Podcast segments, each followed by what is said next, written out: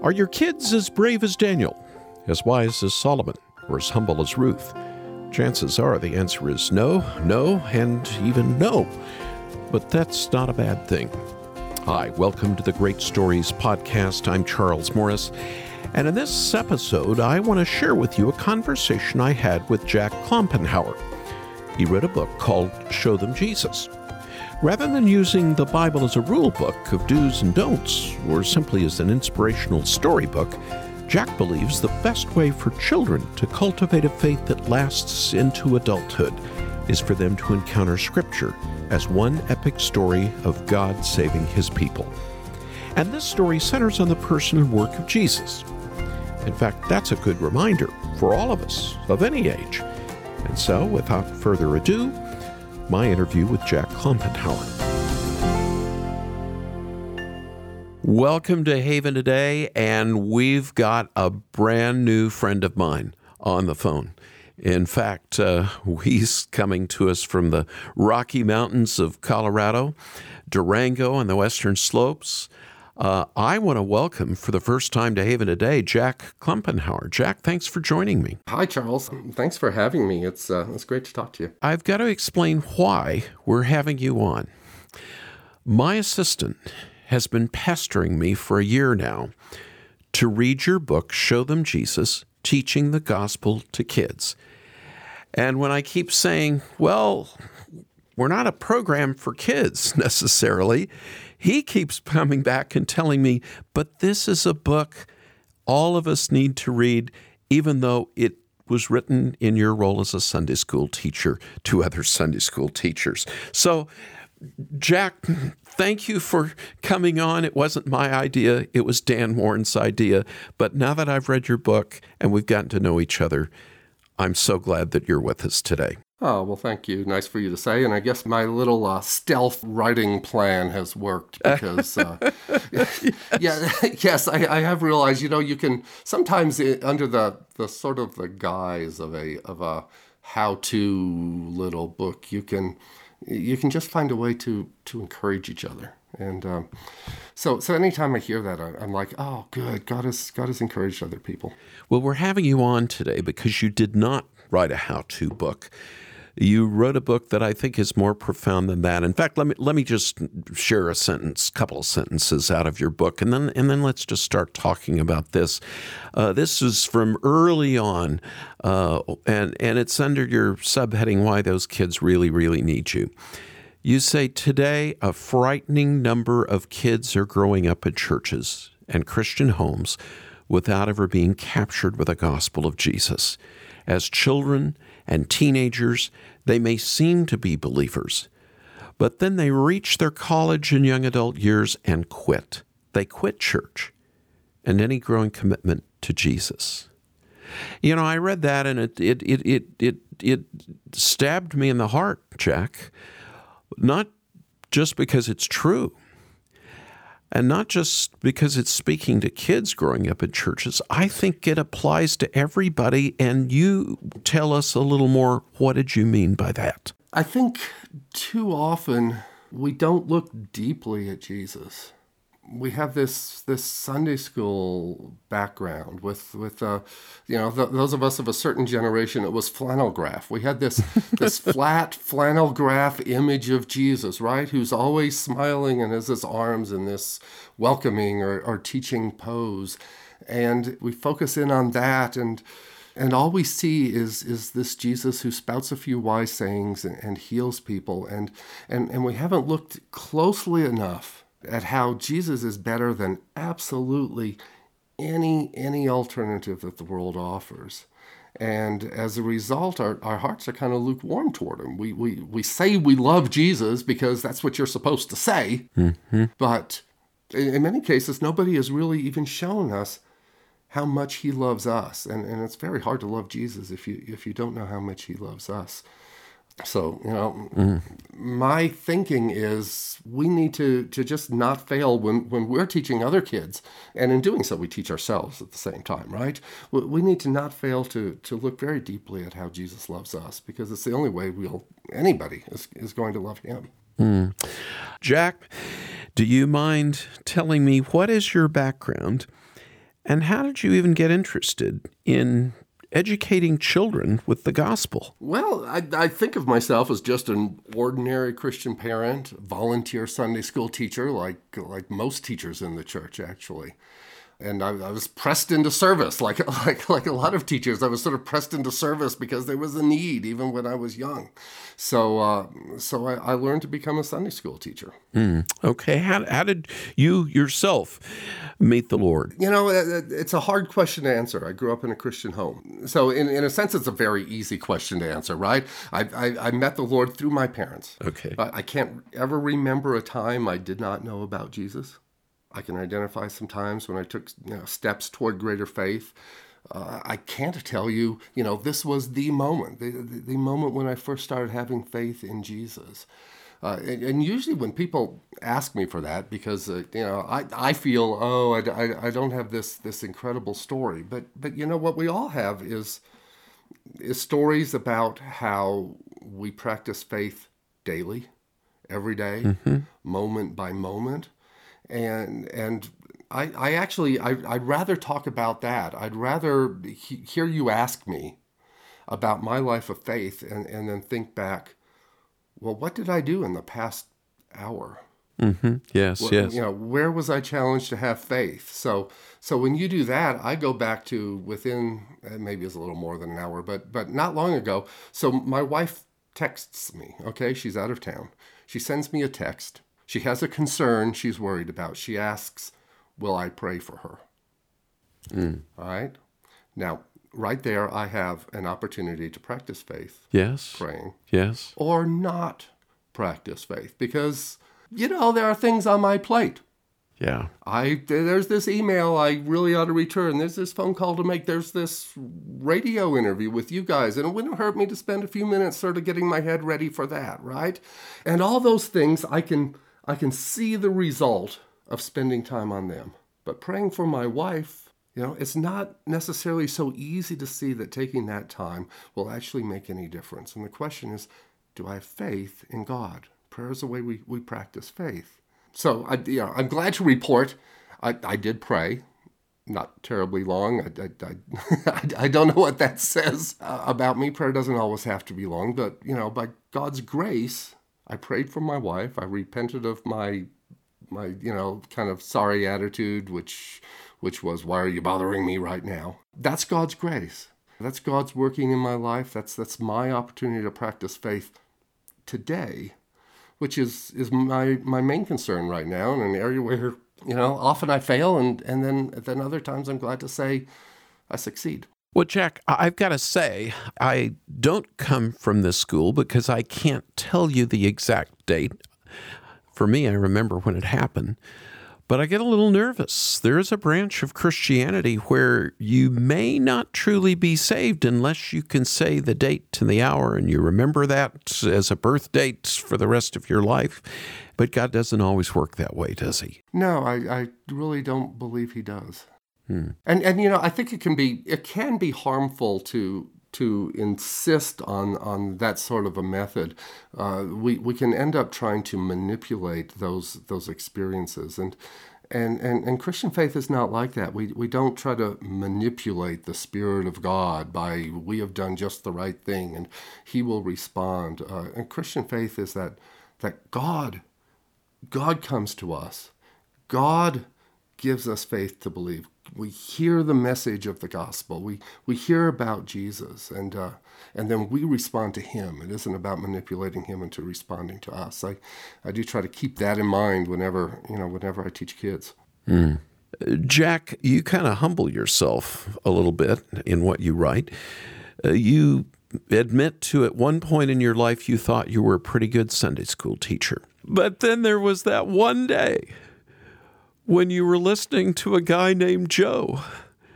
Tell me the story of Joe, would you? Well, uh, people were telling me, you ought to listen to this guy. You, you ought to sit in on one of his classes. Uh, he, he teaches uh, differently and he teaches pretty well. And uh, of course, uh, I'm threatened because you're supposed to be the, the best Sunday school teacher. Yes. right. I, I, I sit in the back of the room really hoping that Joe is not going to be very good, and I can reassure myself that I'm top dog, right? And here's the deal compared to some of the things I do, he wasn't very good.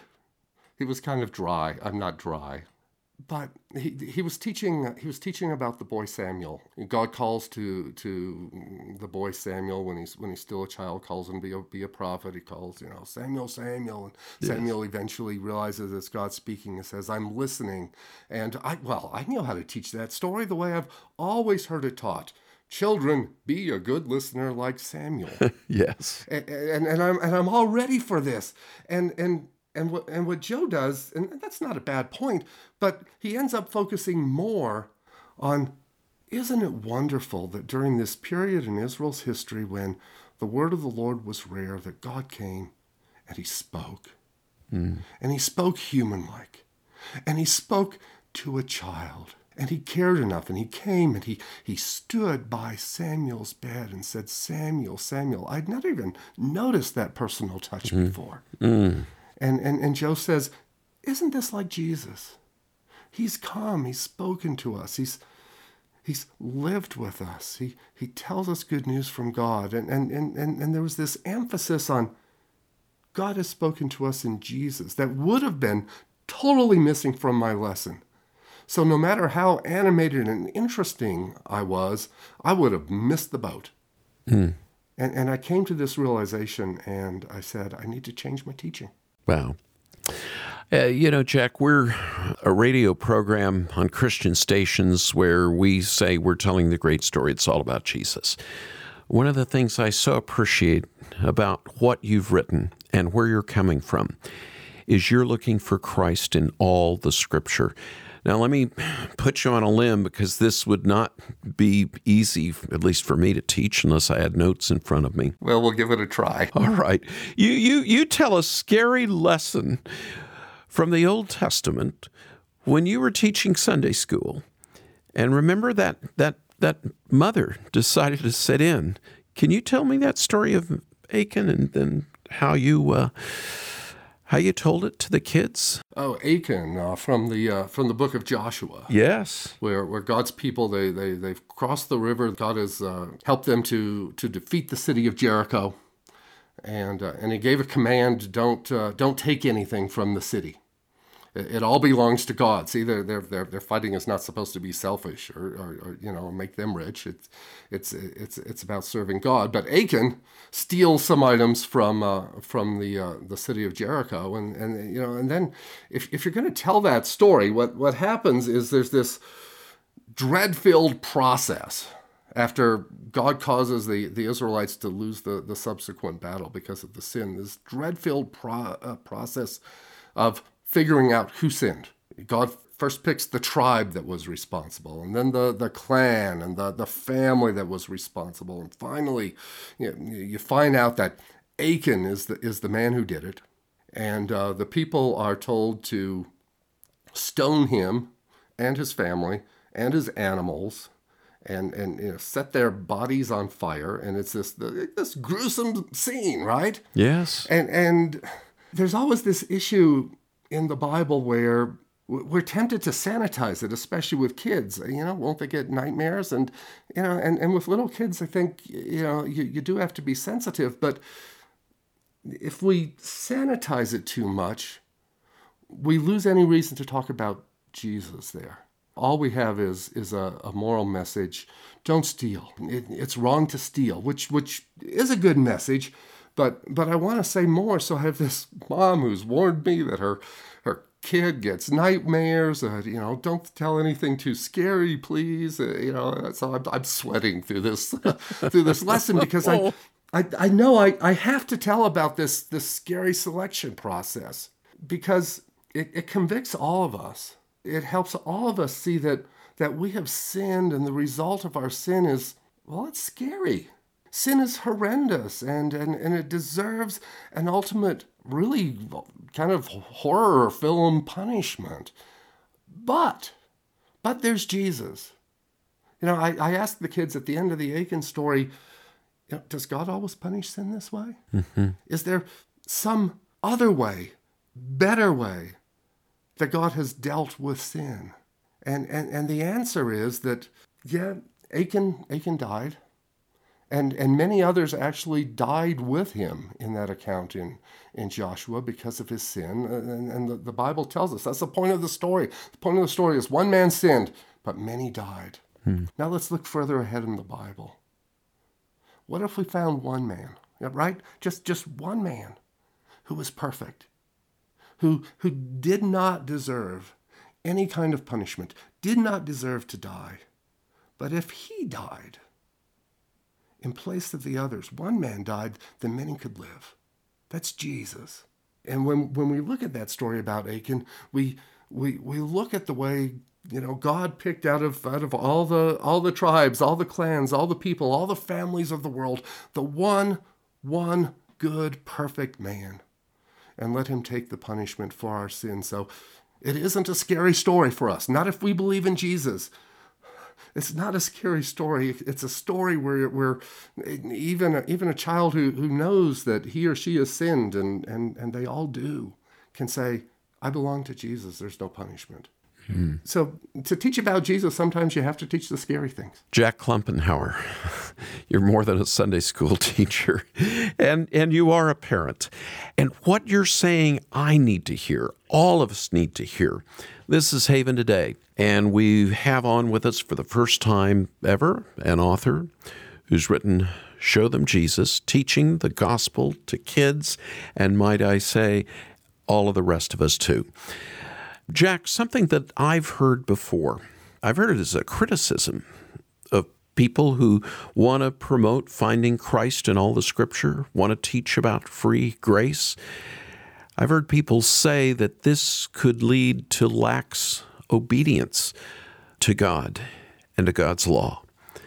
How, as a long term Bible student, Sunday school teacher, author, how do you approach this? And I'm sure you've heard this objection too. I have heard the objection, and, and in fact, in some cases, it's it's a true criticism. Yes. It can lead, I think, to lax obedience if we preach what I would call a small gospel, if all we talk about is God's forgiveness in Christ, uh, you know, then, then it's easy to say, okay, just talking about that aspect of salvation might make us and our students think, oh, we can sin as much as we like, we'll just be forgiven. But the, the way to, to solve that problem is you teach a full salvation. You teach everything that Jesus does to rid us of sin in every way. You teach how we're saved from being outcasts. We become God's children. So you see, then, then now part of the deal is that we love our Father. We're eager to be like Him. We want to obey. We teach how Jesus saves us from the effect of sin in us. You know, we aren't just left, the word I use with kids, we aren't left all yucky and sinful, right? We have a holy calling. We get to start now becoming the kind of people God created us to be. This is part of the good news. This is part of sin's defeat, you know, and one day Jesus is going to save us completely from sin, sin in ourselves, sin in the world. Our hope is in heaven. Well, you know, this makes us want to live like heaven bound people now. And, and when you teach this really full version of salvation, then nobody starts thinking, oh, I can sin any way I want. Besides, it's got to reach the heart. Mm-hmm. Mm-hmm. it's got to, right? If we're not obeying gladly with heartfelt gratitude rather than, you know, under pressure, trying to manipulate God into thinking I'm good enough, um, if, if, if we aren't doing that, we're setting the bar very low if we're just trying to manipulate God. I, I want to set the, the bar for high obedience, obedience from the heart. And to do that, we need to know God's goodness to us. We're not going to love God if we don't know his love for us. So, so I, I believe we set the bar on obedience very high when we say, look, God has loved you. You love God and obey him out of that love. Hmm. Jack, you quote Charles Spurgeon more than once in your book. And yet there's. Well, he's so quotable, it's hard to resist. I, I, I, I think he is. You'd share a story, a true story, towards the end of your book. Do you mind just sharing that story of the great preacher preaching, but also we never know what kind of an effect uh, whatever we do for the Lord is going to have?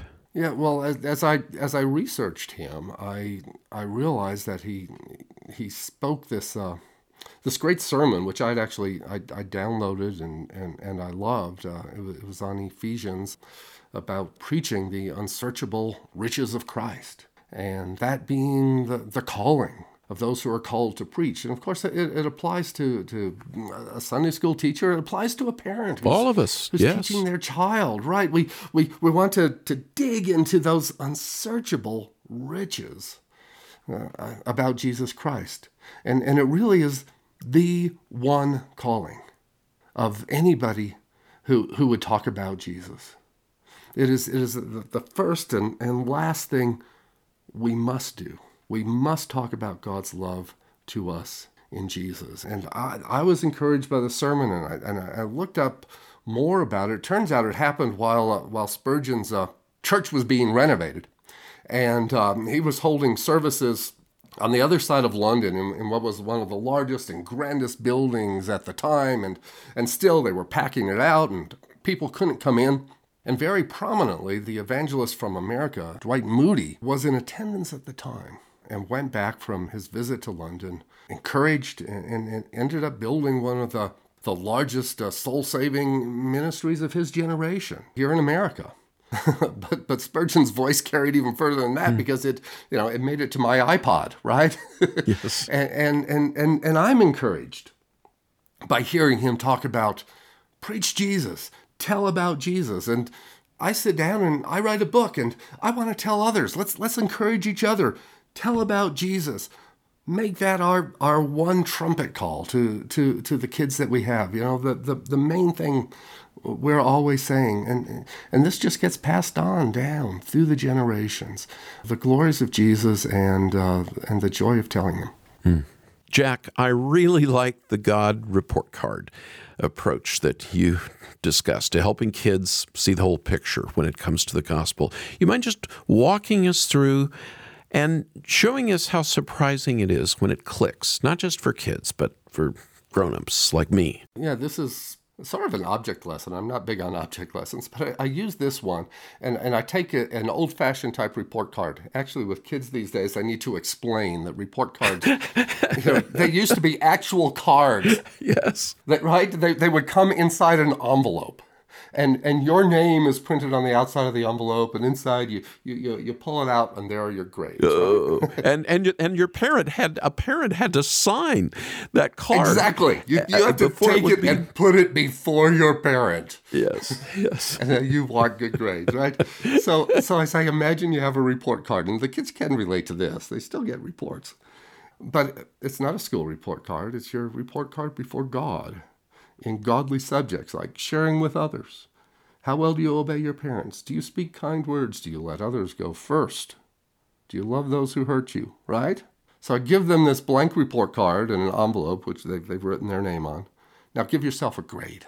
And, and they, they actually they usually take it pretty seriously. You get you know a whole range of grades, and I'll talk to them about it. I'll talk about God's holiness, his his demand really that that we be perfect and and and I'll, I'll end up having them erase those grades and put in F's mm. because our our grade and I emphasize this is what you've earned. What have you earned before God? You've earned all F's. Yeah, and nothing. What would it be like to take that take that home, take that before God, right? Now, how do we solve the problem? we get suggestions. Well, God could forgive us. Mm. That's like erasing the F's. You still have a blank report card. Now you now you just that that that's part of the good news of Jesus, but it isn't all of it because you'd, you'd respond to mere forgiveness by thinking now I got to do something to earn some A's. That isn't it. How can you get A's? Where can you get an A? An A that's earned, a real A. Hmm. And and usually kids, even adults, you know, when I first heard the, uh, you know, I've, I've heard derivatives of this example, I was stuck the first time. And, and the answer is there's another guy with another report card, and I pull out the second report card and has Jesus' name written on the outside on the envelope. And, and, and you know, you pull it out, and inside it's all A pluses. Jesus did this perfectly. And now here's what happens. And you take the two cards and you switch envelopes. His, his A pluses go in our envelope become our record, and our sins go in his. Mm. And the effect, you know, a lot of times it, it just clicks for kids, adults. It, it clicks for me again and again Yes, as, yes. as I- as I teach it sometimes. And and there are protests. Sometimes people, sometimes uh, you know, somebody will protest. No, I don't. I don't deserve the A pluses. More often, people will protest. no, no, you can't do that to Jesus. You can't give him my my bad grades. And I go, wait, wait, wait. Haven't you heard? You know, time and time again, Jesus took your sin on himself and died for you. And yes, they've heard it, but they, they never thought about the shame of it. They, it just uh, had never, you know, it's become this phrase, and, and, and sometimes it helps to have a different way of seeing it. He took our sin, He took the shame of it, He took the punishment we deserved. He gives us His record. And you see, now, now we are able to go out and live for Jesus in, in a different way, right? Out of love. We're able to obey Jesus with, with confidence because we have his record, you know, in our envelope. We're not looking over our shoulder worried that Jesus is, is scowling at us, you know. In, instead, we know he's on our side. We know he's helping. We're, we're hopeful of heaven. We're eager to start living now the way that we'll, we'll live there one day. It just, it just makes all the difference in, in our approach to living the Christian life. Uh, it, it's approach of, of love and, and gratitude and confidence. It's been a helpful little example, little object lesson. Wow. Jack, many of us listening right now are not Sunday school teachers, but there are a lot of us listening right now that are parents or grandparents, or we've got neighbor kids, or we, we, we, we just have nephews and nieces or whatever. We are influencers in one way or another. You wrote a book on how to teach the gospel out of all the Bible to children. And yet, what I hear you saying applies to me. Do you mind just saying, how do we really do this? How do we all approach Scripture and then share it with others? Well, I think a lot of us have fallen into the habit of, of treating the Bible just as a rule book. And, and in some ways it is one, but it's a storybook too. It tells us what God has done for his people, for, for me, right? It tells me what God has done for me through Jesus and how Jesus is better than absolutely anybody, anything else. So, so the first thing to do is when I pick up the Bible to read it, I need to say, This is God telling me what He has done for me. And, and, and rather than just look at it for, how can I emulate some of these people? What do I need to do? The, the, the first question often that we need to ask is what is God doing for his people right here in this passage that I can see? And then how has he done and how, what, how is he doing the same thing for me today in Jesus? And, and come to the point where that grips you and, you know, I, I need to do it every time I'm going to teach, but I also need to do it just every time I look at the Bible. I need to be sort of awed again by mm-hmm. Jesus Yes. and God's love and his, his care and his concern and his calling on my life. Hmm. Jack, I think we better pray about this right now. Would you mind leading us in prayer that we all would see Jesus and that Christ would make himself known more to all of us? Uh, yes, it's great that you ask me to pray because uh, I'm, I'm always tempted to, to try to do it uh, uh, on my own. And uh, I need to be reminded to pray. So, sure, I, I'd be glad to do that. Father, it, it is your great delight to reveal yourself to us and uh, to show us the, the majesty of your Son and, and, and to show us your love. So I pray that uh, you would open our eyes to see that. Pray that you would help our minds to understand what you tell us and, and make our hearts ready to believe it, ready to obey it, and, and, and just cause us to, to grasp how, how wide and long and high and deep, as, as Ephesians says, is the love of Jesus. Help us to know that love. Amen. Amen. Jack Klumpenhower, thank you so much for taking the time to join us today on Haven Today. It's been great talking to you. Thanks, Charles. Thanks for joining me on Great Stories with Charles Morris. I hope this conversation with Jack Klumpenhower will inspire you to help the children in your life know and love Jesus. And can you believe this is already our 30th episode of Great Stories? So thank you for listening and sharing with others about our podcast. If you haven't done so already, I'd like to ask you to leave a review and subscribe wherever you get your podcasts. Or if easier, you can also go to haventoday.org to sign up for our weekly email and discover our other episodes posted on the blog. Thank you for joining me once again on Great Stories with Charles Morris.